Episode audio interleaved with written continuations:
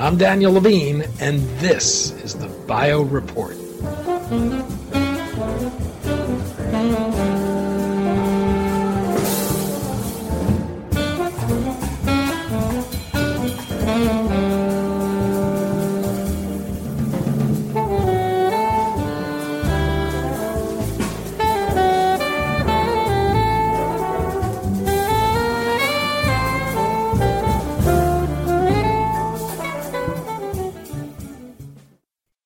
Vericel, which acquired Sanofi's cell therapy and regenerative medicine unit, markets advanced cell therapy products for sports medicine and severe burn care.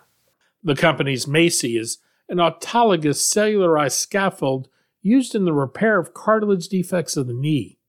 Epicel, its cultured epidermal autografts, are a permanent skin replacement for the treatment of patients with deep dermal or full thickness burns greater than or equal to 30% of total body surface area.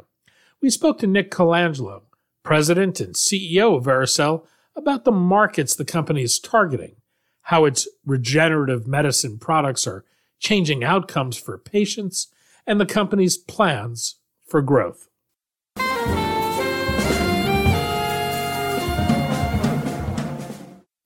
Nick, thanks for joining us. Well, great to be here, Danny. Thank you. We're going to talk about Vericel, its advanced cell therapies for sports medicine and severe burn care, and the technical challenge of its therapeutic approaches. Perhaps by way of background, we can start with a little history. You joined the company about 10 years ago and were part of a remake of what had been Aastrom Biosciences, a stem cell company. Why did you join and what was the potential you saw? Well, Danny, I joined Vericel, which, as you noted, was known as Aastrom Biosciences at the time in March of 2013. And at that time, the cell and gene therapy field, which was relatively nascent, was considered kind of the next frontier of innovation in the industry. And the prospect of joining a company that was on the leading edge of these emerging technologies was really appealing to me.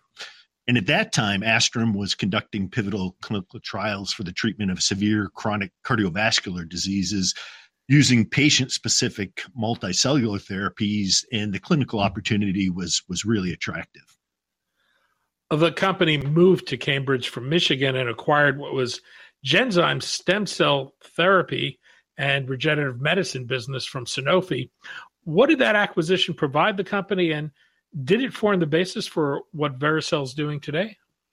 Yeah, so in the spring of 2014, we acquired Sanofi's cell therapy and regenerative medicine business, which included Carticel, which was a first generation cell therapy, therapy product for the treatment of cartilage defects in the knee, Epicel, which is a permanent skin replacement for severe burn patients, and MACI, which is a next generation uh, cell therapy product that was in development at the time and subsequently approved in the US in December 2016 for the repair of cartilage defects of the knee.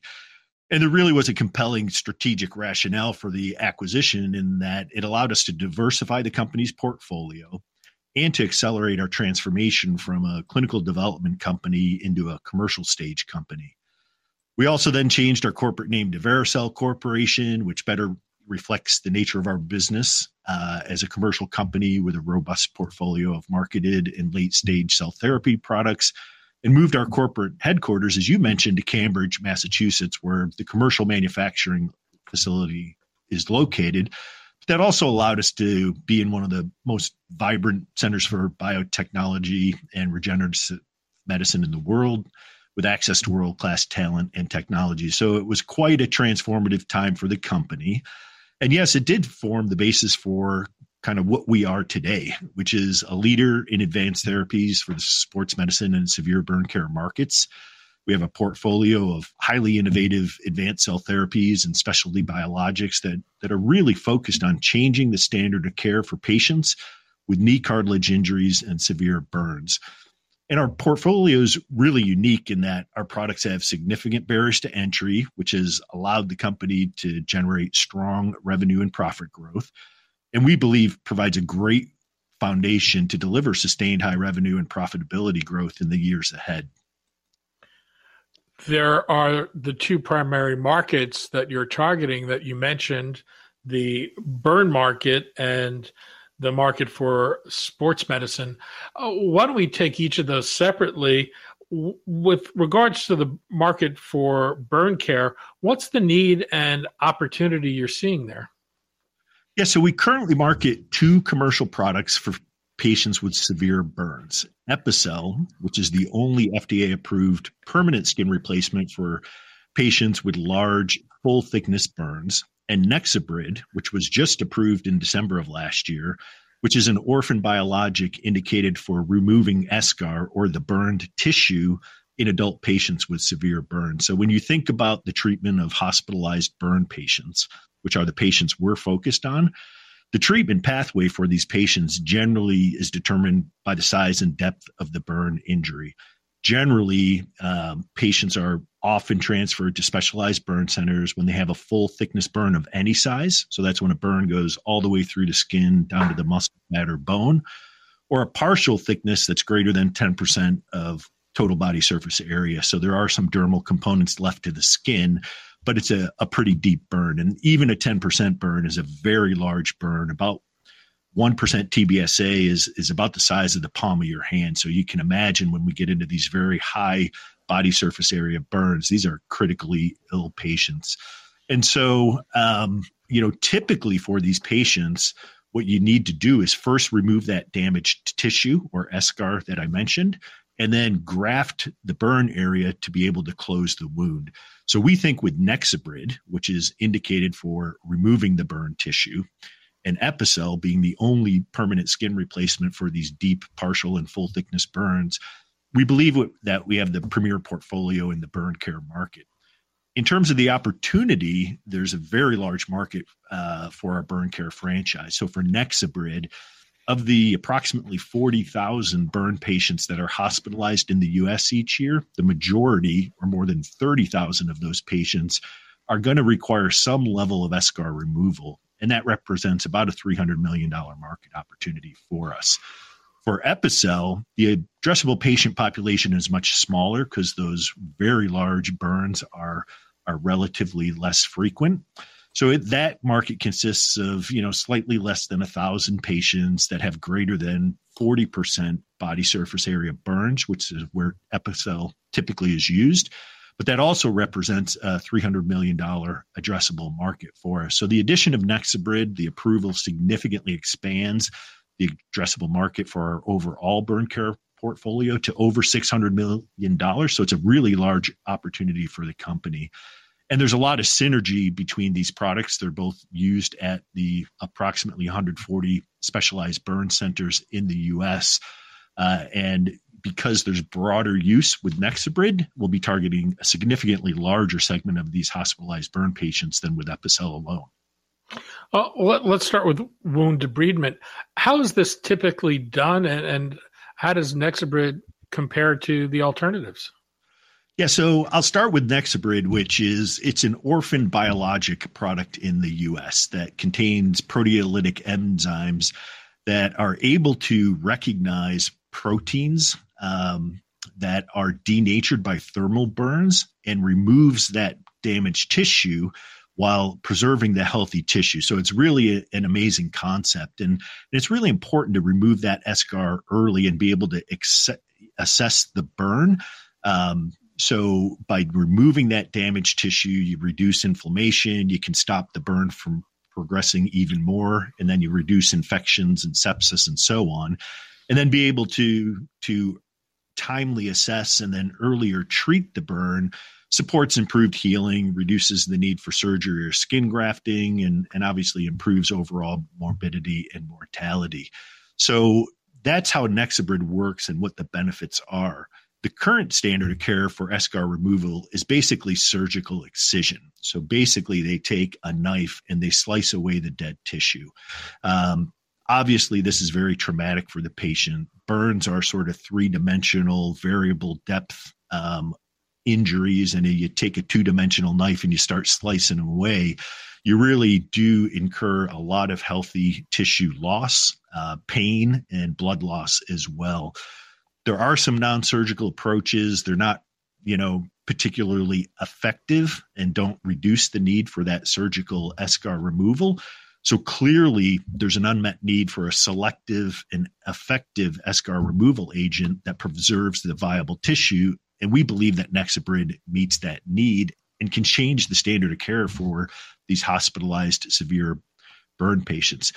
Another advantage of Nexobrid is that it can be administered topically at the patient's bedside, and it's done in a relatively few straightforward steps. So it's a gel that's applied to the top, you know, topically to the wound. It's left in place for four hours, after which the dissolved eschar is simply removed by wiping it away with, for instance, a, a tongue depressor or other sterile blunt edged instrument. So compared to moving removing the eschar surgically obviously the advantages of removing the damaged tissue with a product that is topically administered at the bedside and preserves the healthy tissue are quite obvious what's known about its safety and efficacy from its use to date yeah so nexobrid's approved in over 40 countries around the world and the FDA approval of Nexobrid is based on multiple preclinical and clinical studies, including a pivotal phase three DETECT clinical study. So that study in the US met its primary endpoint by demonstrating a significantly higher incidence of complete eschar removal. And it also met all its secondary endpoints, including, shorter time to eschar removal, and a lower incidence of subsequent surgical eschar removal compared to the standard of care. And there were also key safety endpoints that were met, such as wound closure uh, and so on. So, very strong and re- robust clinical results supporting Nexobrid's approval in the US. You also mentioned Epicel, which is a, a skin graft grown from a patient's own cells to treat deep dermal wounds. How is this product used? Yeah, so as I mentioned earlier, it's a permanent skin replacement for full thickness burns that are greater than 30% of total body surface area.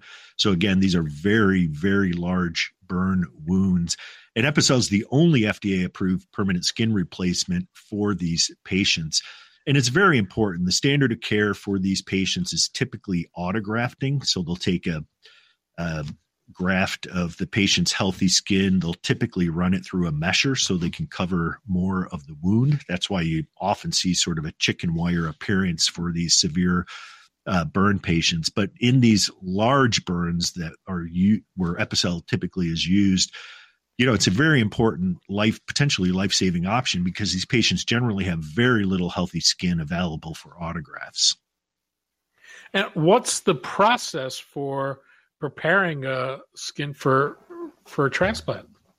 Yeah, so as you mentioned, Epicel grafts are made from a patient's own cells and they're manufactured at our facility here in Cambridge, Massachusetts. So the grafts are produced by taking two postage stamp size biopsies of a patient, patient's healthy skin. Those biopsies are sent to our facility here where the keratinocytes, which are the predominant cell in the outer layer of the skin, are isolated and expanded. And then those cells are cultured over the course of two to three weeks. And the grafts consist of sheets of these keratinocyte cells that range from two to eight cells thick. Um, we attach a petroleum gauze as backing, attach it with titanium clips. Um, and these grafts are about the size of a playing card. They're placed in carriers they're basically hand delivered to burn centers around the country. Um, and at the site, after the wound uh, bed is prepared, the grafts are removed. They're placed on the wound bed with the cell sheet facing down. Seven to 10 days later, the petroleum backing is removed and it exposes the patient's new skin. So it's an unbelievable process to, to think about taking a couple postage stamp size biopsies of skin and within a few weeks being able to cover, you know, a substantial portion or even all of the patient's uh, body. So, so very proud of um, kind of what we're able to do to treat these patients in need. Is the time to produce these grafts consistent, or does it depend on how much skin you're replacing?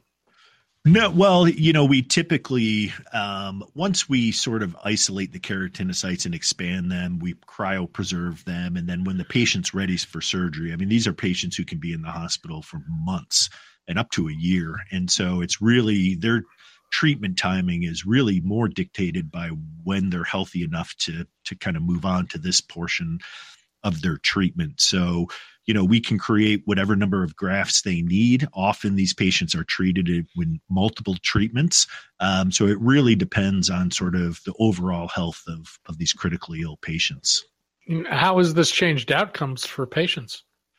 Well, you, you, know, there was data published a couple years ago uh, by the American Burn Association based on data that's in their national burn repository. And you know, the, the mortality rate for these patients is very high. So when you have a burn that's greater than 40% of body, body surface area, the mortality rate is about 30%. And when you get up to 80% body surface area burns, which, you know, we routinely treat, the mortality rate's closer to 80%. So again, very critically ill patients, very high mortality rates. And the data that was published demonstrated that basically at every decile of these burns, which is how these patients are managed, there was a profound increase in the survival rate for patients that were treated with Epicel compared to the standard of care. Vericel is also targeting the sports medicine market with a cartilage repair product. What's the need and opportunity there? Yeah, so MACI is our lead product, and it's indicated for the treatment of focal cartilage defects in the knee, which is essentially like a pothole on the surface of the knee. And these cartilage injuries are found in about 60% of all knee arthroscopies that are done and they're typically caused by acute and repetitive trauma or other degenerative conditions. And these injuries represent a, a, serious unmet need because, unlike virtually every other tissue in your body, cartilage has very limited capacity for intrinsic healing because there's no blood vessels going into the cart- cartilage to bring repair cells, there's no lymphatics to clear away cellular debris, and there's no nerves. So, if you leave these injuries untreated, obviously leads to joint pain, dysfunction, and then osteoarthritis, and ultimately partial or full knee replacements. And that's what we're trying to uh, prevent. And a recent study that was published with respect to patients undergoing MACI treatment showed that these cartilage defects expand and you form new high grade defects as time progresses. So, really important to treat these defects early. And what ends up happening if they're not treated, you know, patients essentially, and this was demonstrated in, for instance, a Harris poll that we did, they basically dial back their activities and they don't participate in many of the activities that that they enjoy because of this knee knee pain. So that's the need that's out there. In terms of the opportunity, there are more than three quarters of a million cartilage repair procedures that are performed in the United States each year. And we did a very large quantitative market assessment project a few years ago that said about half of these procedures fall within the MACI label. Um, we know surgeons sort of have different options in mind for patients depending on the, the profile of the patient, but about 60,000 of those three quarters of a million procedures are basically for patients that are eligible for treatment with MACI. So at our current price point, it represents an addressable market exceeding $3 billion and certainly supports the strong revenue growth we've seen since we launched MACI. Well, without MACI, what does a surgeon do? What do they use to repair cartilage?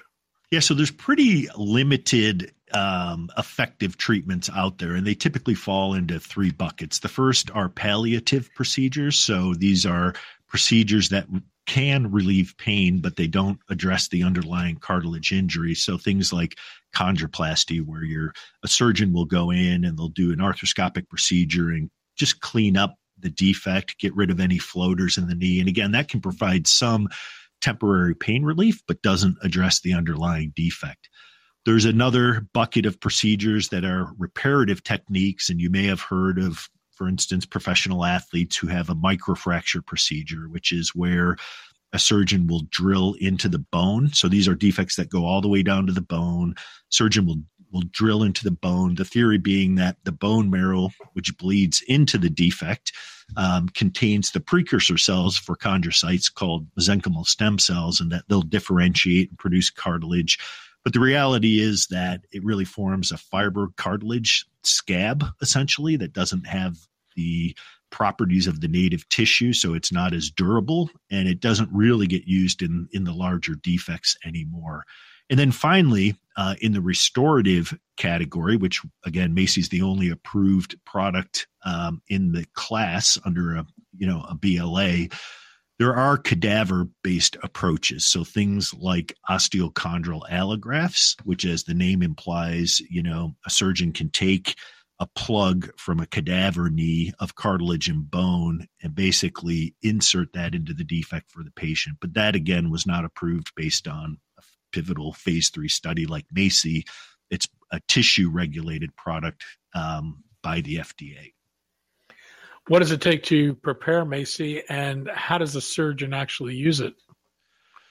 Yeah, so um, the MACI implant consists of a patient's own cells um, uniformly seated on a resorbable collagen membrane. So the way it's produced is why typically while a surgeon is doing a chondroplasty, as I described earlier, cleaning up the joint, doing a diagnostic assessment, they'll take a small tic tac size biopsy of healthy cartilage from a non weight bearing portion uh, of a patient's knee. They send that biopsy to our facility here in Massachusetts, where again we process that biopsy. The chondrocytes, which are the cells that produce cartilage, they're isolated, they're expanded, and then they're uniformly seeded onto this collagen membrane at a density of half a million to a million cells per square centimeter. We ship it typically overnight to the surgical site where the surgeon will clean up that focal defect, uh, simply cut the membrane to the size of the defect, glue it in place. Um, and then once implanted, the cells migrate down the collagen membrane. They adhere to the subchondral bone and they start uh, producing extracellular matrix that forms the cartilage that's naturally present in the knee. Vericel is working to expand indications for its products, but what's the plan for growth? Are you seeking to expand your pipeline to include other products? And if so, would you do this through acquisitions? Yeah, so obviously we built the company on on acquisitions and other licensing transactions. Uh, and we have a very strong record of revenue and profit growth since we launched MACI in 2017. We think that you know, again, I as I mentioned earlier, our portfolio provides an exceptionally strong foundation to deliver sustained high revenue and profit growth in the years ahead. So the foundation for doing so really begins with our strong financial profile. We've generated significant revenue growth, profitability, and cash flow over the past several years. And as we look forward, we're focused on maximizing the key growth drivers for MACI in its current indication. The product is still, as we'll mention in a moment, growing very strongly um, for its current indication. Advancing our pipeline, which is really focused on MACI lifecycle management initiatives, and then expanding our burn care commercial franchise with our impending commercial launch of NexoBrid. So, in terms of our pipeline, we're focused on two lifecycle management opportunities for MACI. The first is a potential arthroscopic delivery of MACI, which would basically be the next major procedural advancement in our strategy of continuing to make MACI an even simpler and less invasive procedure for surgeons and patients. We anticipate commercial launch of an arthroscopic MACI instrument set in 2020 24, which again, we believe will be very attractive uh, to patients and surgeons as less invasive procedures always are. So this is a, a kit that's designed to treat the most common defects uh, in the MACI addressable market, which represent about a third of our overall addressable market, or 20,000 patients a year. And if it's approved, uh, the arthroscopic delivery of MACI would be the only restorative cartilage repair product on the market to treat those defects. So, again, we think that would allow us to take a greater share of these procedures and provide a significant upside growth opportunity for MACI and the company.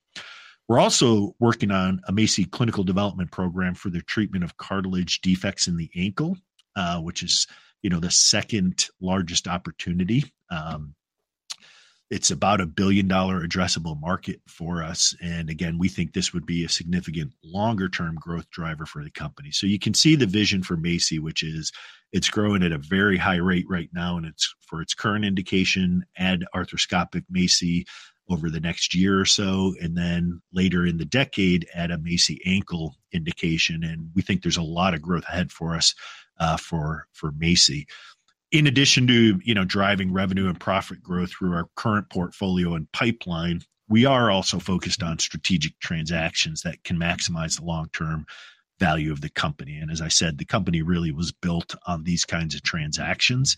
Um, so we focus on innovative products that have a strong strategic fit with our current sports medicine or severe burn care franchises, or because we're one of the leading cell therapy companies in the country, uh, opportunities that would leverage our advanced cell therapy development and manufacturing platform. So we're excited about the opportunities that are available to us.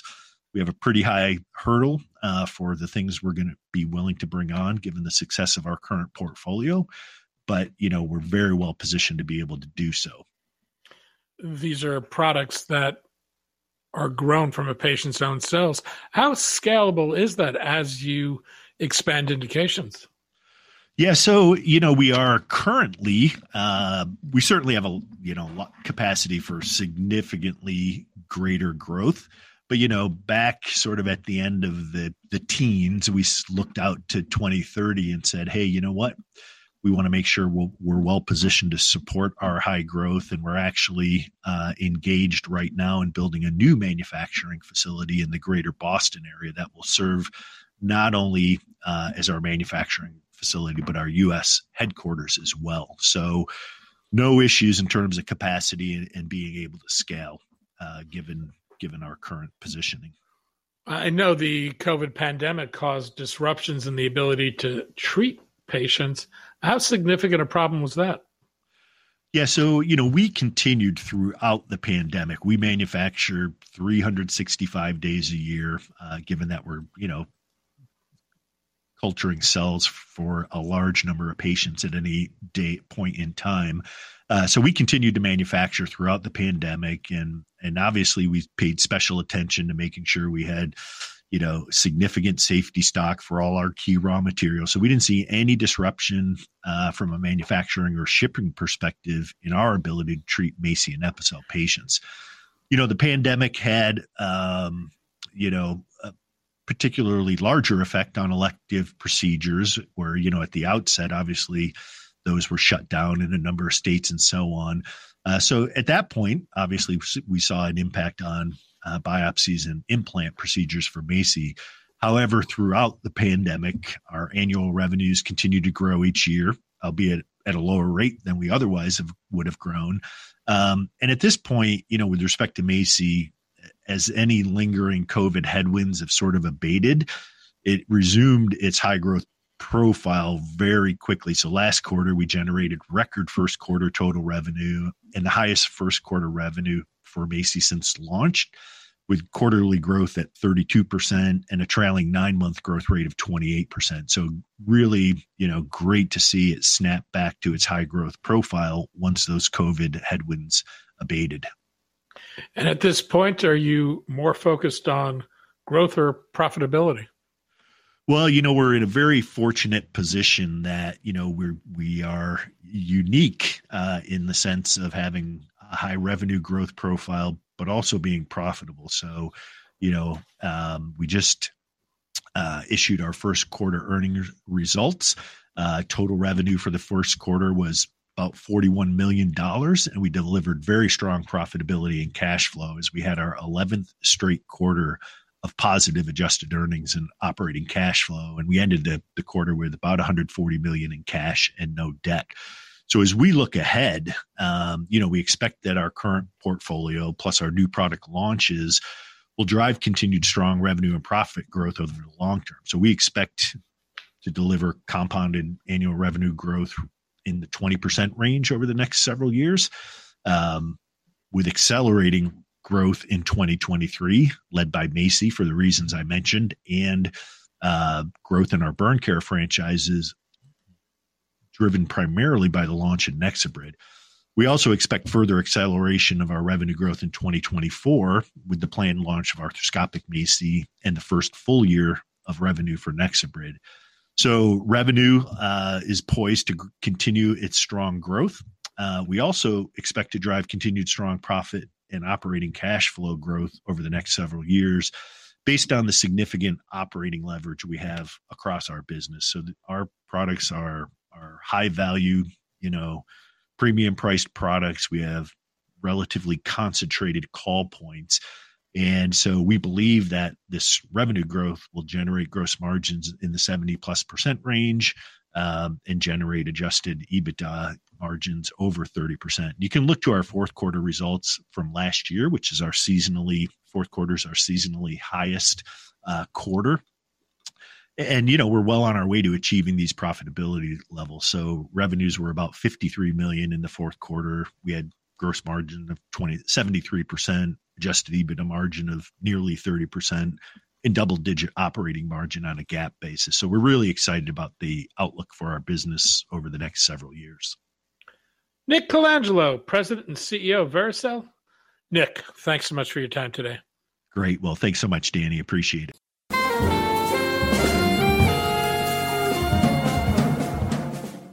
Thanks for listening.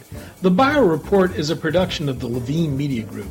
To automatically download this podcast each week, subscribe to our RSS feed or through iTunes or other podcast manager.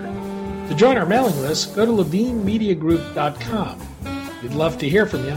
If you want to drop us a line or are interested in sponsoring this podcast, send email to danny at levinemediagroup.com. Special thanks to Jonah Levine, who composed our theme music, and the Jonah Levine Collective, which performs it.